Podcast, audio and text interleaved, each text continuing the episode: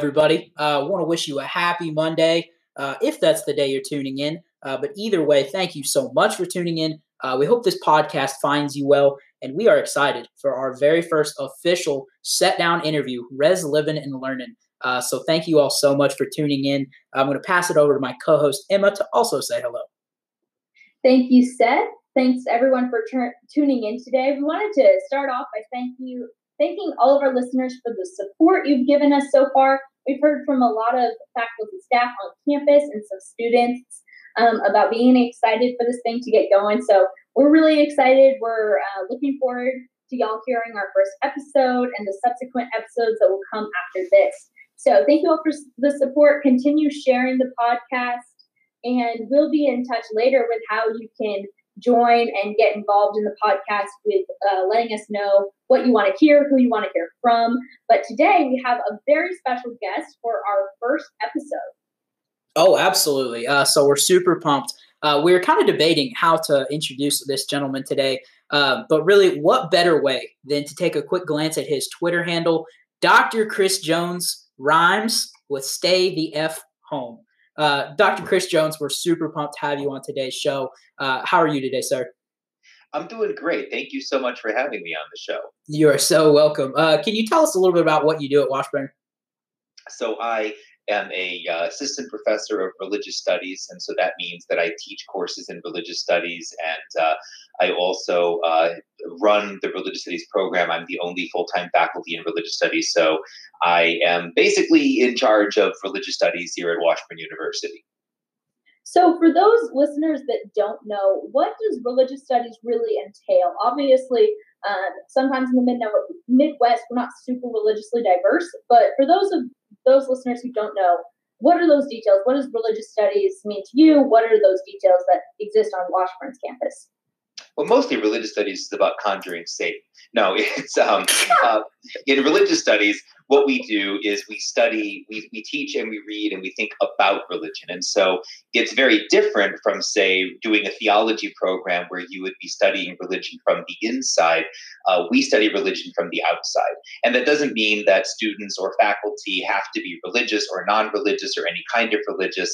The whole point is that everybody, regardless of their background or their perspective, can come together and have a public conversation about religion um, in the public space of the university. And so, you know, our classes um, range pretty widely about different religions. You know, I teach a uh, class on world religions that covers Buddhism, Hinduism, Islam, Yoruba traditions, and uh, Christianity.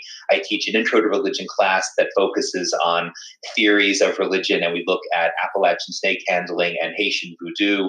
Um, upper division classes cover everything from uh, my specialty, early Judaism, to uh, next semester I've got a class I'm running on ritual. Um, that uh, will, will look cross culturally at ritual in different settings, even outside of religion, like sports rituals and um, personal rituals and whatnot. Uh, so, you know, really anything that you might think of as religion, we study it in some way in religious studies. Oh, that's that's fascinating, sir. Uh, what what was it really that like compelled you to become a professor and specifically a professor of religious studies? So the I'll start with the first part of that first. What compelled me to become a professor was being a student. Um, I, this is really very very core to my identity as a, a, a as a person. Um, I, I, had great professors when I was in college. My professors changed my life and invested in me in ways that I could never repay. And so that really impacted me and it made me want to be a professor myself. Like when I thought about when I was young and I was thinking about like what do I want to do with my life, I thought, you know, who has had the most impact in my life? And it was my college professors. And so I wanted to have that kind of impact. And so uh, I went into religious studies because religion fascinates me. Um, I think that you know, living in any society, you're going to to deal with people from all different walks of life, all different religious and non-religious perspectives, and understanding religion gives you a window into understanding people's core values. If you know how to understand a person's religion, you can know a great deal about what motivates them, what they love, what they fear, what they hope for, and you can build bridges across divides of difference and, and really understand where somebody is coming from when you study religion. And so that was a lot of the motive that I had for specifically focusing on religion. But for me, it's always been about being able to get into the classroom and, and be a teacher, be a mentor, and you know, sort of pay forward what my professors invested in my life when I was younger. That's fabulous, and definitely I can say from my personal um, experience as a student that I loved your course. In fact, it was my favorite course that I took at Washburn. So for our listeners, if you're looking for courses next semester, do consider the religious studies courses specifically with Chris. Um, I definitely being not a religious studies major or minor myself, uh, got so much out of it and absolutely loved it, loved your teaching style.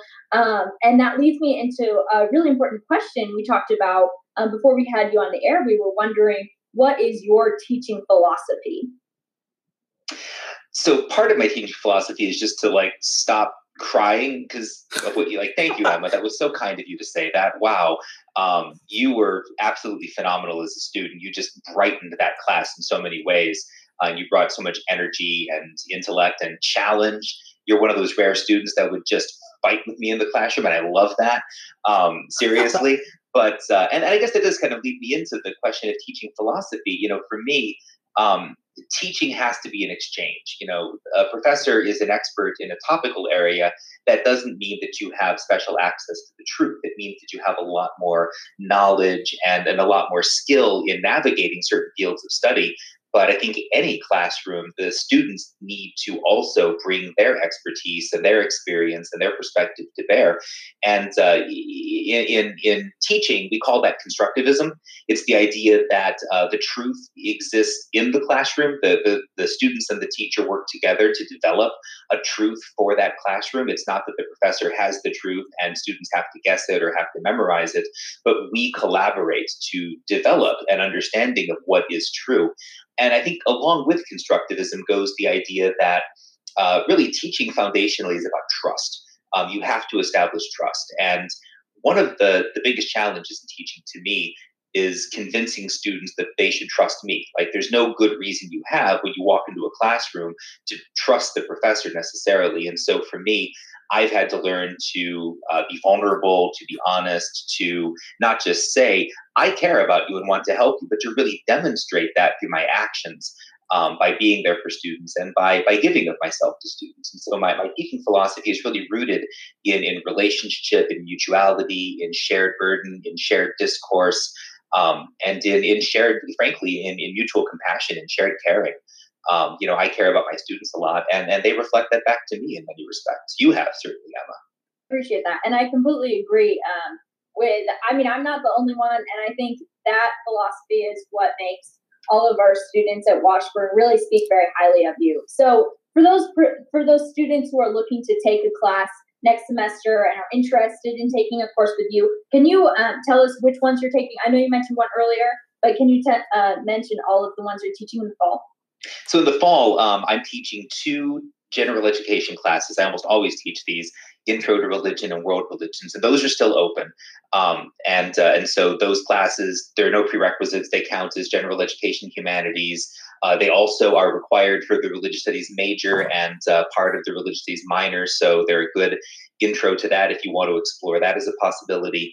Um, and those classes you know are meant to work together to sort of cover uh, what anybody ought to know about religion as an educated person.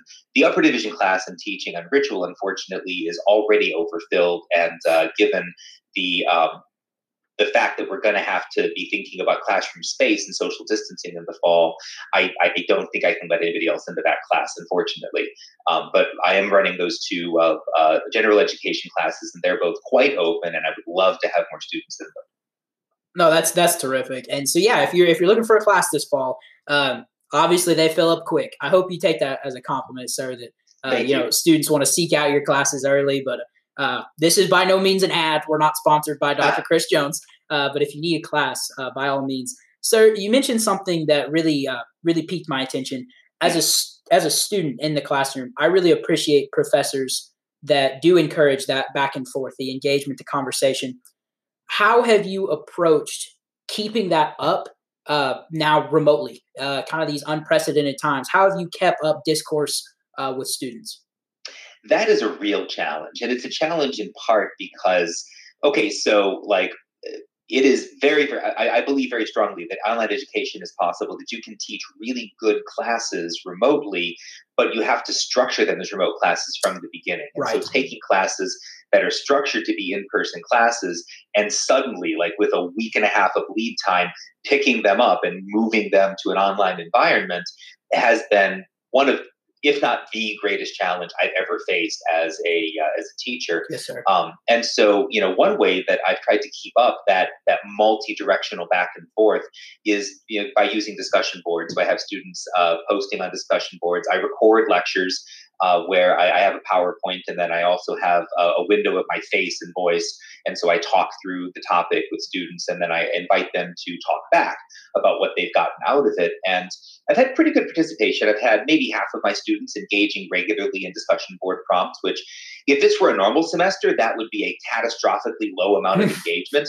But this dumpster fire of a semester, um, I'm going to take that as a win, honestly. So um, and and I'll say like the students that have participated in discussion boards have done phenomenal work. The the level of engagement and discourse, the level of, of disagreement and honest conversation has been inspiring, stunning, and, and, and really makes me very happy. Uh, today we were talking about early Jewish mysticism, the rabbis. Somehow we started riffing on Lizzo's "Truth Hurts" in the middle of that, wow. and it was great and transcendent and wonderful. Wow. Um, and so, yeah, those are some of the things I've been doing to try to connect with students, keep students connected to the class, and uh, and keep that back and forth discourse going. No, that's terrific. And uh, real quick, just to shout out to our executive producer, Starla. I think she was about to jump out of her skin when you mentioned Lizzo. Uh, so obviously, big thanks to her. And I think you did just become her new favorite professor. Yeah. If you look um, on Twitter, actually, there's a there's an exchange about that that uh, just check it out, okay? I'm getting on Twitter right now. I love that. so happy. Thanks. Fantastic. Well, obviously, Chris, you care deeply about your students. And so, in this time of um, social distancing and being separate, what is one thing that you wish your students um, would know? Obviously, you're really good um, reaching out on Twitter, but if you could instill a piece of knowledge into your students and specifically um, even or i guess generally more generally the washburn campus um, students what would it be i think i can't speak for all professors here but most of my colleagues and my friends um, we really do get how hard this is we really do get um, how much harder this is than a normal like online class or a normal semester. And we are very very eager for students to be in touch with us. I for myself i can say like it is never too late. So like if, if a student has I, have had so many times I've had this happen where a student just disappears for a week, is just not logging in, not connecting at all. And it's usually, you know, for one of two reasons either like real stuff goes down, like, you know, somebody gets sick or they lose a job or there's just some real crisis in their lives where they just don't have headspace for school, or you just slip into a rut, you know, where you're staying up until 6 a.m. and getting up at dinner time and you know, sitting down with a phone and a book in front of you and, and looking at your phone the whole time. You know, like you just fall into that habit. And like, I get that. I don't judge that at all. And, you know, I'm never going to, if a student like emails me or whatever um, to say, I'm sorry, I missed a week and a half of class. What can I do to get back involved? My response is going to be, let's talk about that. Like, I'm not going to be like, where were you? Shame on, no, we're not doing that. Um, we're going to meet you where you're at. And, you know, I, I I, I, think I can speak for a lot of, of my colleagues that this is where we're at, and I hope that that's your experience with your other professors as well. Um, yeah. No, and we and we can sure appreciate that, and I think now more than ever, students do value that in a professor. Like I say, now in this unprecedented time, probably more than ever. Uh, yeah. You mentioned your Twitter presence. Uh, mm. Dr. Jones rhymes with "stay the heck home." Uh, which, by the way, stay home, just real quick. Uh, yeah. But can you tell us a little bit about your Twitter presence and kind of what it means to you in terms of like engaging with students with the Washburn community? Uh, how, how do you value that platform? So, I mean, I've been on Twitter for a long time, and I've only really been super active for the past five years or so. And at my previous institution, I was at Augustana College in Illinois for a couple of years, and I discovered, sort of by accident, there that I found it really useful to have certain like back channel ways to communicate with students.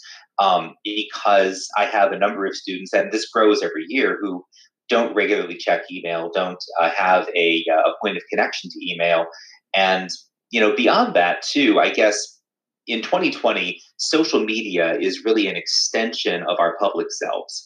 Um, I, I, I, view social media as um, another place, just like you know, if if uh, you know, I see students in the, the student center or you know at PTs or whatever when we're not social distancing.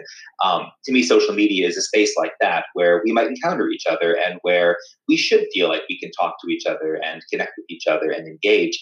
And you know, interacting with students on social media has given me a lot of windows into what it's like to be a student. I mean, I'm 41. I'm the age of a lot of my students' parents, you know, like I'm old enough to be most of y'all's dads. Um, and eh, I'm pretty out of touch, you know? Like there's a lot of back in my day, get off my lawn stuff that, that I might catch myself thinking and social media gives me a window into you know the things that students deal with today both good and bad positive and negative um, and I think it helps keep me grounded in, in the student experience today. The other thing is that, you know, I, I, I oftentimes encounter students who are screaming into the void on social media, you know, and sometimes I can make suggestions about, you know, here's where you could get some help with that. I think last week I referred three different students who aren't in any of my classes to counseling services. Uh, just you know because somebody was like oh my god and mental health and and so we explored some possibilities for that and and and found a connection there that's absolutely fantastic. I really appreciate that. Uh, you do that. You use that uh, form of uh, connection and um, relation to your students, and I think it, I think it shows um, even with uh, the students on campus that you're not directly um, connecting with through classes, and I think it's well appreciated.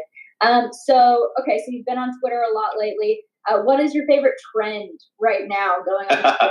Have you hopped on it yet? Oh, latest trend on Twitter. Um, gosh, um, you're going to catch me flat-footed here because there's so much going on there. Um, you know, I, I love memes and, and I love particularly verbal memes because it, there's a whole grammar involved in like taking something and reusing it in a different context. And yeah. so, you know, the ability to show that shared cultural understanding. Um, I, I just I love when when I feel like I get it, you know like sometimes I'll see people posting stuff and I'm like, what the hell? I have no idea what's going on there. Um, but when I, I understand where something's coming from, that always makes me feel like I'm connected. And I think too, I mean, getting beyond trends and things like that, Twitter has been a lifeline to me in quarantine because you know I'm lucky enough to live with a family. I've got a, a spouse and, and two kids, and so I'm not lonely. You know, I, I live in a house. I'm the least extroverted person in my house, so like we are connecting with each other. But I do feel isolated and cut off some, and being able to interact with students online has been a, a real a real godsend um, in this time. Like just feeling still connected, especially to those students that I, I, have a relationship with that that are really you know that, that I already connect with a lot. But uh, just feeling like we're not alone like we're going through this experience together there's something shared here being able to like log in in the morning or log in in the evening and see other people also complaining about not knowing what day it is um, and you know not being able to get up out of bed you know before 11 a.m or wanting to stay in the shower all day long or just wanting a hug um, or or I think somebody posted like, when are we going to start calling this the war on hugs? And I almost lost it. Wow. Um, oh you know? Um, and the last thing i'll say about this too is is just how inspiring i find washburn students during this time like the level of of like the way you all look out for each other the, the number of times i see just people checking in on each other um, expressing concern for each other uh, expressing you know the importance of social distancing and stay at home and things like that um, has just, I mean, you all are incredibly responsible and uh, socially conscious and and concerned about others. The the stereotype that Gen Z are like glued to their phones and you know uh, self-centered and narcissistic or whatever is just couldn't be further from the truth. I you all are so much more socially aware and community aware than people in my generation ever were. Oh, that's that's terrific, sir. And th- thank you. We we're really proud of the community as well, and we're kind of trying to keep that rolling here with this podcast. Yeah. And I feel thank like you. I would be doing the community a disservice if I didn't at least ask you, hmm. listening to you talk there, what about an introduction to memes, introduction to memology? I feel like there's a whole discipline here that you and I could head up. I'll be your teacher aide. I'll do something. I, I feel who do we need to get in touch with? Because introduction to memology, I, I'm enrolling next fall. I hope y'all are in. Is that yeah. a word, memology? I think if it's now. it is now. Yeah, I mean we're we're on the internet, so anything we say is yeah. true. So we're good to go. Cool. I love it.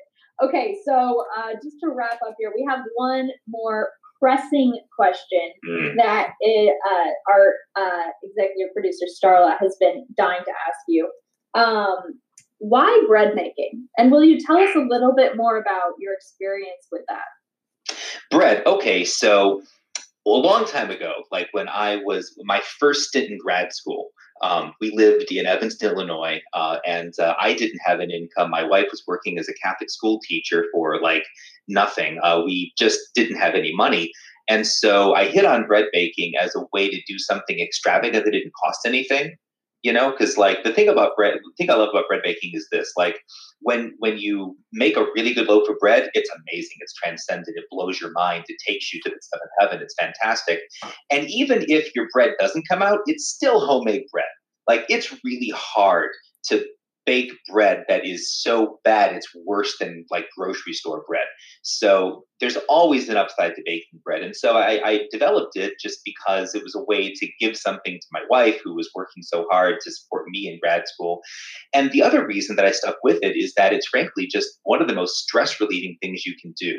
Because at the end of the day, to make bread, you have to knead the dough. And when you knead the dough, you just you beat the hell out of it. And so whatever stress you've got, whatever you're upset about, whatever you're frustrated with, I have definitely never named a lump of dough before I started kneading it. I've definitely never done that. Never imagined somebody specific was the lump of dough that I was of kneading. Not. not a no. kind person. Um, but it's just there's something tactile and and connective about it. Um, it smells great. Um, and then at the end of it, you have a thing that you made. Um, and so for me, like so much of my work involves reading books and and you know talking and, and using words. I use so many words so many words all the time words words words. Cooking and bread baking is a way to be creative and productive where you're not using words. It's all with your hands. And so that's what i love about it. No that's terrific. I adore that so much. Can yeah. you please i don't know if is I don't know if bread making is one of those things where you just do it or if there's a recipe that you follow if there is, can you send it to me so we can maybe post it with this podcast and also I can personally use it? So funny you should ask, Emma. Um, I actually made a bread making video a couple of weeks ago um, that I posted. So I would be happy to send you the link to that. And if you want to promote that as well. Um, now, it requires commercial yeast, which nobody can get anymore. Um, but one thing I have done during the quarantine is I, I started a sourdough colony. So um, I would also be happy to send you the link to where I learned how to make sourdough because I now have a really, really, really active little colony of yeasties that are bubbling, bubbling, bubbling, and making uh, bread for me without buying commercial yeast. So, yeah. That is phenomenal. Thank you so much. I yeah. would appreciate that. Absolutely. If you have anything to take away from today's episode, crank some Lizzo, make some bread, uh, stay at home. But wow, yeah. what what great things that you could be doing uh, during this quarantine time while you're practicing social distancing. Uh, make some bread, crank some good tunes. Uh, but man, Dr. Chris Jones, we uh, we really appreciate you being on. Uh, we appreciate what you do for Washburn's community um, and what you've done for this podcast thus far. Uh, for being our first guest. Uh, when we make it big, we'll be able to look at you and say, "He, he was our springboard," you know. so thank you, sir. For real, we really yeah. appreciate you. stay safe and give your family your best. Will do. Thank you so much, all of you, for having me on. It's been great. It's great to see you. Like, it just does my heart good to see your faces. I miss you. Uh, Emma, you'll get this reference. I miss your face like hell. Um, seriously, it's so good to talk to you. Oh, oh, I've been listening to that song on repeat. In fact, it's the only thing I can kind of play on the guitar. And so my brother is literally yelling at me. So I, I'm trying to get better. I'm like, listen, I know it's the only thing, but I'm trying.